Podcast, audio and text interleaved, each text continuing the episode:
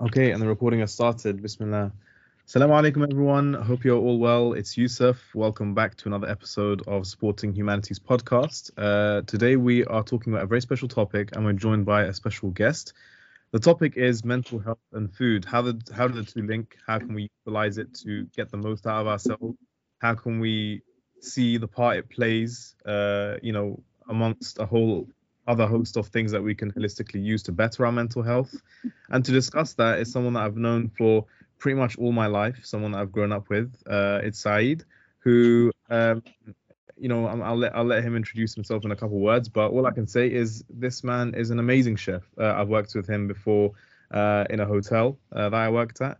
Uh, and he's worked at several restaurants, so we had to bring in someone that understood food pretty well. And I think we've got that person right here. Saeed, salam alaikum. Wa alaikum assalam wa rahmatullah. I think there's one thing um, you're forgetting is that we actually ran a restaurant night together once um, in 2017 or 2018. That was um, we did. Yeah, that was good fun. But I'll introduce myself. Oh, let's let's try. So um, I think if we're talking about the topic at hand today, I think biggest thing to to to to, to say, which is introduction to myself, is between the ages of 17 and 18, I managed to healthily lose about 45 kilos, mainly by focusing on eating habits, diet, and then um, a bit of exercise involved. But when it comes to really, I don't want to say obsessing in a bad way, but maybe potentially thinking about food in a more healthy way, I've I've done a lot of that in my life. But yeah, um, as a chef, wrote a cookbook with Yusuf. Um, really enjoy eating, and looking forward to getting into it. I think. I mean, let's let's just go straight into it. Uh, of of what you just mentioned there, when you know between the ages of 17 and 18, that's that's very subhanallah impressive. And actually, I, I like that you mentioned the word healthy there. It doesn't strictly link to mental health, but I think it, it does in a way, in the sense that a lot of people develop mental health issues and eating disorders through trying to be healthy. So let's talk about that for a minute. How how did you manage to lose weight and maintain a healthy lifestyle in in a in a sustainable and healthy way? I think I think first and most importantly is to say that I, I didn't I didn't I didn't achieve it straight away that healthy balance. I became initially became obsessed with calories and um, I had really bad body dysmorphia at one point, but that's just because I wasn't really appreciating the relationship between us and the food we eat. Um, and I think cha- that when that changed, that was had a very positive kind of thing. Um, but how did I do it? That's, that's a good question. I think I think one one of them. I think as we as we talk more today, one of the things we might talk about more is the idea of calorie density within foods, um, and I think that's a really important kind of thing to talk about. Um, and I just that's one that's one of the principles I kind of took into it is Mediterranean diet and calorie density and thinking about where are you getting your calories from, as opposed to just strictly counting calories, which also works but has its downsides. Um, yeah, I don't know. I, I, feel like I'm on a tangent. Maybe you want to re- ask me another question to get me back on track. What, what, what do you mean when you say Mediterranean diet?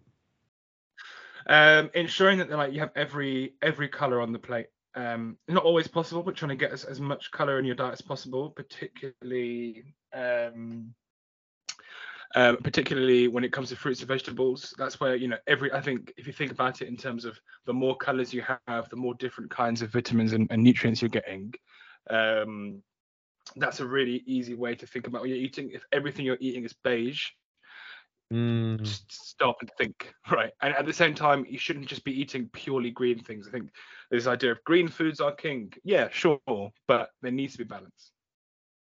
Yeah, hundred percent. I think it's it's so true, and and you know, um, just looking into that a bit further, I was I was reading into this sort of study about you know if you were to take the brain uh, which is you know quite water dense if you were to dry it out and, and actually study it and see what's you know what builds your brain it's largely fat and healthy fats and that comes from you know omega-3 nuts seeds fatty fish and that sort of thing. And um, you know when you see people destroying their health and destroying their brain often that comes exactly like you said when you reduce your diet to a beige diet and and that tends to be full of like trans fats saturated uh, fats and, and and that sort of thing it tends to damage your brain quite a lot that people don't realize. People actually don't realize the effect that that good food actually has in your brain, don't you think?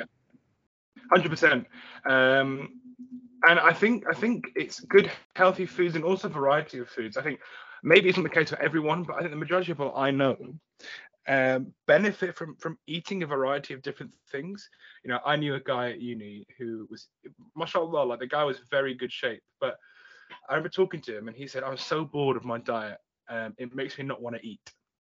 I said, What do you eat? He said, Well, every day I go home and I have a sweet potato, some broccoli, and a pork chop. And I think so I said to him, Every single day? He said, Yes, every single day. I said, Well, therein lies your issue. There's no excitement from it. And I think um, I think I think keeping that variety going and making sure you're feeding both your body and your mind is a really important thing to remember. Um, but yeah, no, I think 100% food and mental health is so such an un, such a not spoken about or or not recognized enough link, and I think people, more people need to recognize how important it is. Yeah, absolutely, and of and of course, just as a, I'm, I'm sure it goes without saying, but just to say anyway, um, this conversation is in no way aimed to to you know diminish other forms of treatment when it comes to our mental health. It's simply just a lifestyle thing. You know, where, whatever form of treatment you ha- you believe works for mental health, whether it's through medication um, or, or therapy or something more holistic, food is one thing that is really can be controlled by everyone. You know, everyone has to eat. It's not like we have a, a choice in the opinion of the matter, and it's something that that is quite firmly grounded even in science. So you know, when um, I was reading up uh, on, a, on a study that when compared to a placebo effect, um, people that had experienced levels of trauma after an earthquake, uh, when they were on like a, a sort of micronutrient dense diet, actually found that their trauma levels were reduced more when compared to those on a placebo effect, which is really quite fascinating when you think about it, just how much of an effect that this stuff can have on you, don't you think? Yeah, hundred percent. I think sorry, one second. Yeah, 100% agree. And I think, um, you know, I guess I guess I've got a question for you. Is you know, uh, the idea of comfort food, and I know we're talking about food and mental health, and not necessarily talking about just healthy food, but the idea of comfort food is a, is a perfect example of that. And I guess I'm wondering what your comfort food is. Ooh, throwing it, we're throwing it a different different way now. I know, I know what mine is straight off the bat. Okay, go on. Tell me yours. Tell me yours all day long bolognese. Bolognese all day long. That's my comfort food. Or there's an Egyptian um like I guess call it soup or stew called ul-as. One of those two all day long comfort food, hands down, no, questions asked. Interesting. That's very interesting. I think my comfort food has to be a roast. I, I love a good roast. Oh. Um, you know. Which meat? Um, like lamb. I do. I, I do like lamb. Just because I, I, think it's because I don't really eat a lot of lamb. I eat mainly chicken in my day to day because it's easier to cook. Uh, but you know, if you've got the time, bone out a nice lamb leg and, and, and roast it up with potato, yeah. veg, all yeah, the rest of it. Uh, lots of lots of gravy. Uh, that, that's that's my comfort food. Why why why do you ask? By the way. Just because I, I think the idea that we, we, we we're talking about the relationship between food and mental health, um, and um, making sure we're looking after ourselves is is the whole idea of comfort food. It's you're looking after your emotions and, and, and giving yourself that safety blanket through a meal. Um, and if that doesn't perfectly like typify what you, what can be achieved through food in terms of happiness, I don't know what will. I, I, totally agree, and I think not to take it too deep, but look, touching on a lot of these points that you mentioned, especially I, I like the, the, term you use, beige food, right, and that Mediterranean diet, and and, and these kind of terms. Um, it reminds me of something I read by Imam Ahmed bin Hanbal, rahmallah. What he said was that, bear in mind, he was um, living during a time where the world was becoming quite modernized, um, and he commented on the negative effects of urbanization, you know, uh, and how it can affect you know the mindset of a person and their spirituality. So even taking it on a deeper level right? Back in our parents grandparents not even parents grandparents generation i would say going back like you know quite a few decades if you wanted and and my some of my family members just got back from pakistan and they, and they were talking about how they still have fresh eggs and and fresh milk off the farm. And it's like back in the day if the chicken didn't produce eggs okay you weren't having eggs for, for breakfast if the land didn't produce um, you know, vegetables, etc., you weren't having vegetables that day, or you were having a particular type of vegetable, for instance. Yeah. Whereas nowadays, it's like if if you can't find milk in your uh, in your corner shop, you'll just Uber Eats it, um, or you'll you know th- there's no relationship of uh, sort of seeking after your food. There's no reward or or failure aspect involved in it. So not to take it too deep, but I think one thing which actually helps me and my mental health is actually I I've I even as basic as I have a small basil pot on my on my window. So even if it wasn't the, for the fact that I have a garden to use, I have a small basil pot on my on my window. Just watching it grow and being able to uh, maintain it, nurture it, and then pick the leaves from that. That gives me a relationship with my food, which is very different to kind of just having everything on demand whenever I want it, super processed, you know. And I think sometimes there's no harm in trying to go back to that route, and I think that actually has a massive impact on, on personally on my mental health. Um, I, I don't know if you, I know you, you're into gardening as well, so I don't know what you think. Yeah, hundred percent. I think there is there is scientific links between growing and and, and happiness, and I think I would encourage people to have a go at looking after a plant. The only plant I'm currently looking after is a cheese plant, but I love that bad boy. Um, I've heard of that. Actually. You know, yeah, they're, they're really nice. Um, but yeah, um, 100% agree that, that if you can grow something, you should. But I think what, what you, you've touched on an interesting point to do with maybe the world and its relationship with food. And I think we speak about how everything is kind of on demand, but that's a very Western concept. Um, especially, yeah. I would I would call it like a like a transatlantic concept. So you know, in France and Italy, they've got very proud food cultures where they are very focused on seasonality. Um, even even in Cyprus, for example, a lemon goes in a lot of the food they have, but lemons obviously cannot be harvested all through the year. So what they'll do is they'll actually store the lemons in a certain way in barrels full of sand so that they can stay fresh in the winter or not fresh they're available in the winter. This is before now before greenhouses and stuff. Um, and, and still use that produce in the winter. And i'm a big advocate of seasonality in food. Um, I, I'm I'm kind of against the idea that of of, of I'm not, not saying you shouldn't or that it's wrong or that it's immoral. I wouldn't go that far. But I would say the idea of eating a mango in December is not the one. Look at the food that's growing then because that's the time it's meant to be picked and it's coming from the ground in the way it's meant to be had.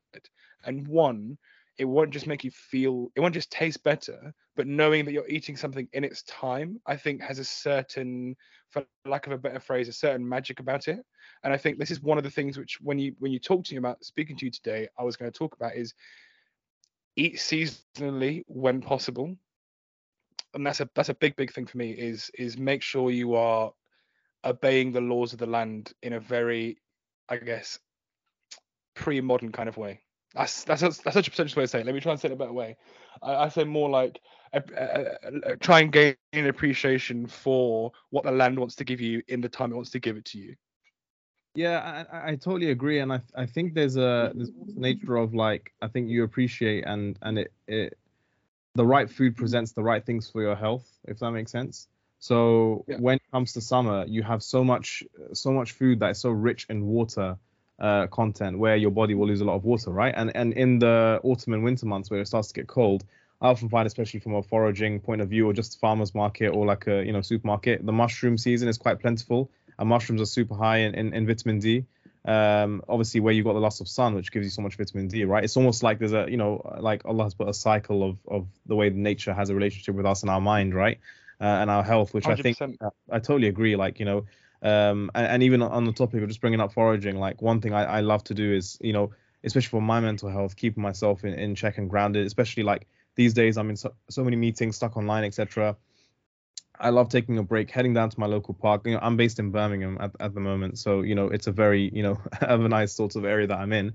We're just driving 10 minutes down the road, going to a park, having a walk, and seeing anything that I can forage, even as basic as nettles, things like nettles, and if you look up cleavers uh, or AKA sticky weed, um, stuff like that is actually hugely beneficial to you, and you can find it everywhere in the UK. And and you know when you think about the food that we eat and how much how many like pesticides etc have have gone into growing this food and and how dead that food actually is and and how the mileage of your food right how much it's traveled. Whereas if when i know when i forage lo- locally that the ground is alive it's got bugs crawling all over it which is you know really helping the soil that that, that those nettles for example stinging nettles which everyone has definitely seen have more calcium than milk um, and so basic stuff like that I, I know like you know as, as someone um, you know who's quite young and, and isn't you know made of money that's a great uh, affordable way for me to try and get some good uh, nutrients in, in, into my body and i think it's quite underrated as well um, I don't know if have you ever tried have you ever tried going out and foraging? I think it has a double benefit of, of being outdoors as well as getting getting food. I, I, I hate to say this, but I haven't done much foraging. I think the most I've ever done has been just basic mushroom stuff with with with people who know what they what they're doing. Um, but I, I think that is something where I haven't done it, but I do hear a lot of positive things about foraging, and I know there's a there's a woman I work with actually who who eats almost exclusively foraged foods, and I can't lie, all the food she makes looks unreal. So um, yeah, big big shout to that. And I think you know the the final point I'll make on seasonality um, before this becomes a podcast episode about eating seasonal food is you know even the way um, that, that certain foods are, are seasonal has become becomes part of culture. So in Egypt, the, the season for apricots is very very short. They they come into the market, there's loads of them, and then they're gone. Mm-hmm. So when you want to say something is unlikely, you say you'll do it in, in fil mishmish, which means you know in the apricot, which means basically it, it, it, it's not going to happen. It's, it's, it's unlikely because the season's so short.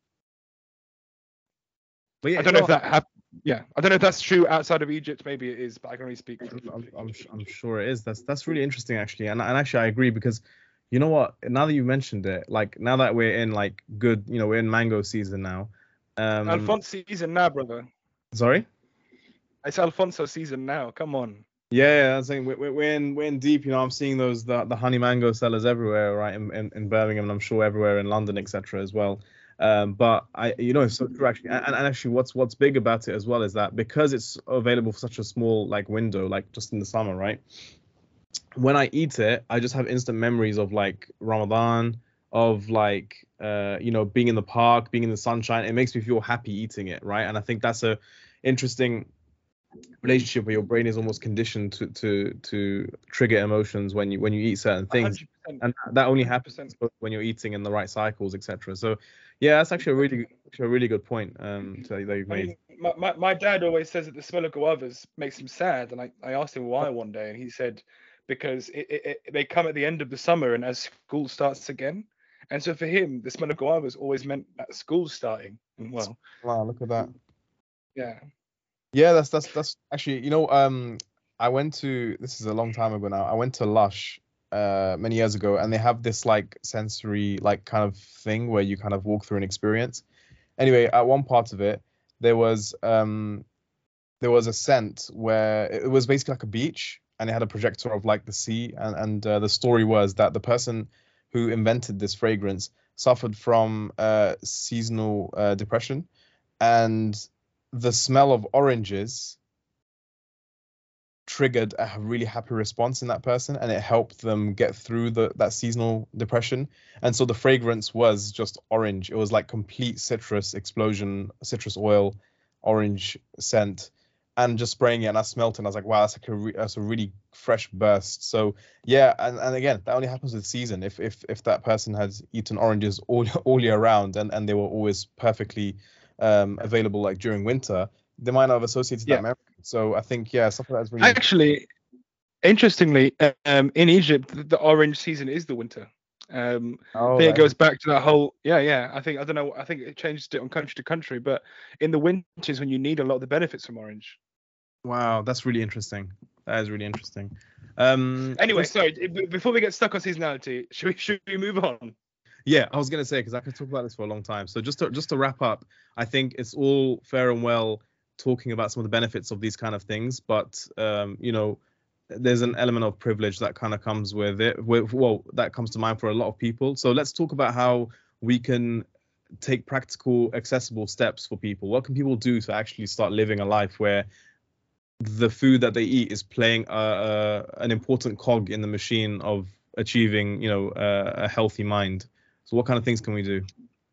I think I think a lot of people um, look down, especially especially on on in like food circles on frozen vegetables. But I actually think that um, frozen foods, and I don't I don't mean like chicken nuggets here. I mean frozen vegetables are a, much cheaper way of eating vegetables where you're still getting a lot of those nutrients. Uh, um, and I think that's probably my first step. Is you know I was we all went to uni. Being at uni, you're broke. That's part of the uni experience. I think I went through a lot of time eating or making the most out of fro- frozen vegetables.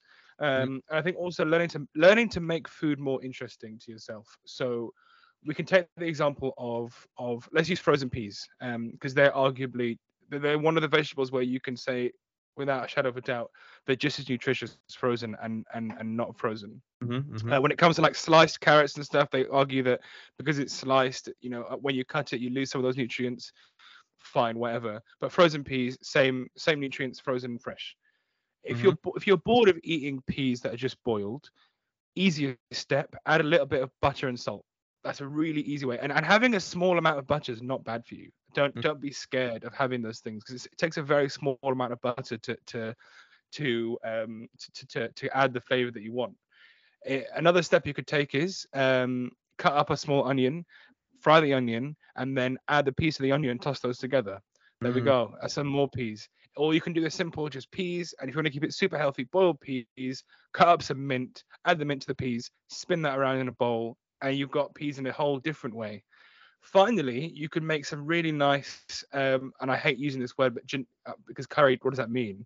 But curries um, with peas, um, potato and peas, um, uh, paneer and peas, um, all sorts of stuff with peas. Like frozen peas are cheap, and you can do a lot of stuff with them. Like don't don't be afraid to experiment. Don't be afraid to get things wrong. I I, I know I've tried to make food and it's tasted awful, but the next time I tried to make the same thing, it tasted great because I learned from the food I made. Um, you so I think have- step one. Sorry, like- go. Do you like peas by any chance? I, I just thought I used peas. I thought I'd use peas like as the classic frozen food. We got a whole cookbook worth of peas uh, recipes now. Which amazing. don't don't even try me. I, w- I would I would write that and I'd write it tomorrow if I was yeah, honestly. But I think I think like, I think the point I'm trying to make is step one is um thing don't, eating healthily and and in a positive way doesn't have to be expensive. There are way, there are things you can do. So um, I think step one is think about frozen foods. Um, I think about utilizing them in your food. I think step two is if you are the kind of person who likes a lot of chicken and meat and stuff like that, completely fine. But instead of buying chicken breast all the time, think about buying a whole chicken because actually there are far more nutrients in chicken thighs in the darker meat than there are in the breast. So mm. if you and, and actually you'll find out it works out cheaper when you buy a whole chicken. Buy the and and uh, something really simple you can do to make a chicken go a long way is, and when I was at uni I did this. You buy a whole chicken. You can honestly just season it with salt and pepper. Don't let anyone say, "Oh, you're not seasoning your chicken," and roast it. Roast it in the oven. Take it out. Take the skin off. Pull all the meat off the bones because once it's cooked, you can literally use your hands and pull everything off. Shred all of that together, and actually, once the chicken is shredded, it goes a long, long way. And then you mm. can end up mixing that into stews. You can mix that into soups. You can mix that into whatever you want. So it, it's a, it's about thinking about about doing things which on the surface seem more difficult, but when you know what you're doing, are just as easy as, or even easier than frying a chicken breast. I think putting putting chicken in an oven and doing something else and coming back 45 minutes later to an hour later is actually much easier than doing it on the hob, having to clean the hob afterwards because the oil splattered everywhere, and having to keep your eye on it and watching it and going, "Oh my Mm. god, is this chicken cooked or not?" That's I think that's really really good tips, and I'm glad you covered that side of things because my tip was going to be um, it's actually an app that I, I often use, which is called Too Good to Go, and there's other things that are like that as well. But Too Good to Go is basically uh, um, an app that some cafes and restaurants uh, can opt into this service where if they have food that is, as it says on the tin, too good to go, so it's maybe the best before date is tomorrow, uh, you know, within the next 24 hours, um, they'll list it on this app, and you can get a uh, they call them magic bags, um, and and it's like a mystery bag sort of thing. And so uh, a good example is like Costa or Leon, for example. They're massive participators in, in that, and you can pay like I've paid before a fiver and got about 25 pounds worth of Costa items, and often like some of the stuff that I've got has been really healthy. It's got it's, it's got loads of vegetables inside it and stuff like that. Um, if you go to Pret, I've I've been to I've, I've got one from Pret before. You just get a huge salad and you're getting it for next to nothing. I'm paying five pounds for maybe 25 pounds worth of stuff, which is a really great way. So if you feel uh, too lazy to cook, I think the frozen way is definitely amazing. And also, if you go to supermarkets, you'll go to the, I always go to the reduced section in the fridge, and you can often get amazing veg for cheap uh, cost. But at the same time, if you if you're too uh, tired to cook for that day or you just don't want to, I would use the app as well, which is a really great way to kind of, I suppose you're taking the takeaway side of things and you're making it healthy because often when you're feeling too tired to cook, you'll just get a cheap pizza.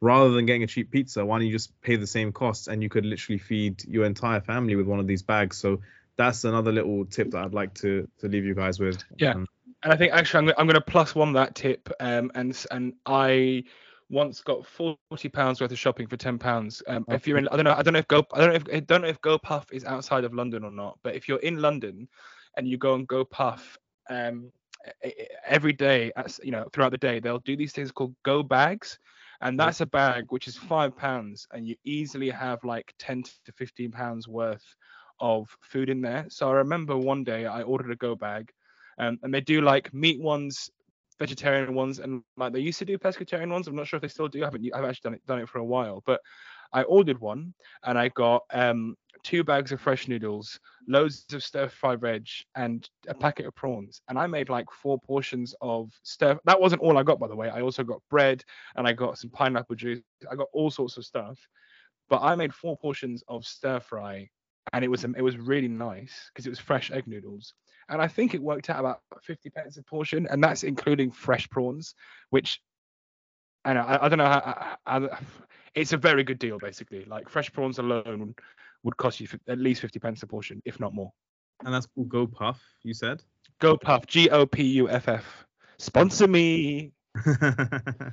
yeah, um, that's a really good one. Actually, I want I want to look into that and see if they if they deliver this far uh, up in the Midlands. But uh, uh, look, on that note, um, I, you know, thank you very much, Saeed, for, for joining us. I think it's a really helpful conversation. I really hope it does benefit even one person uh, with some of the tips that we've we've sort of discussed. And um, inshallah, we'll see you on the next episode. Thank you all. For... Actually, could I before before we wrap up? There's actually is there is actually uh, and something I wanted to mention on on this is um um don't think about food too deeply. I think that's my. There's, there's two things I want to say. One is don't think about food too deeply. I have stuck, been, you know, made myself stuck in that way. Don't get obsessed with calories. Um, eat what your body's telling you to eat, and if you can find the time to do it, meal prep will save you money, save you time, and ensure that you're eating well throughout the week. Um, and eating well is the trick to a happy mind honestly like the, if, if you can if you, if you can ignore everything i've said so far and listen to just that bit um, um, because thinking about food is great. Thinking about it too much is very detrimental. So just listen to your body and do what you do what you know is right, because your body will tell you all the best stuff. Well, on that note, thank you all, and we'll see you next time, inshallah. Assalamu alaikum. Thanks. Salam.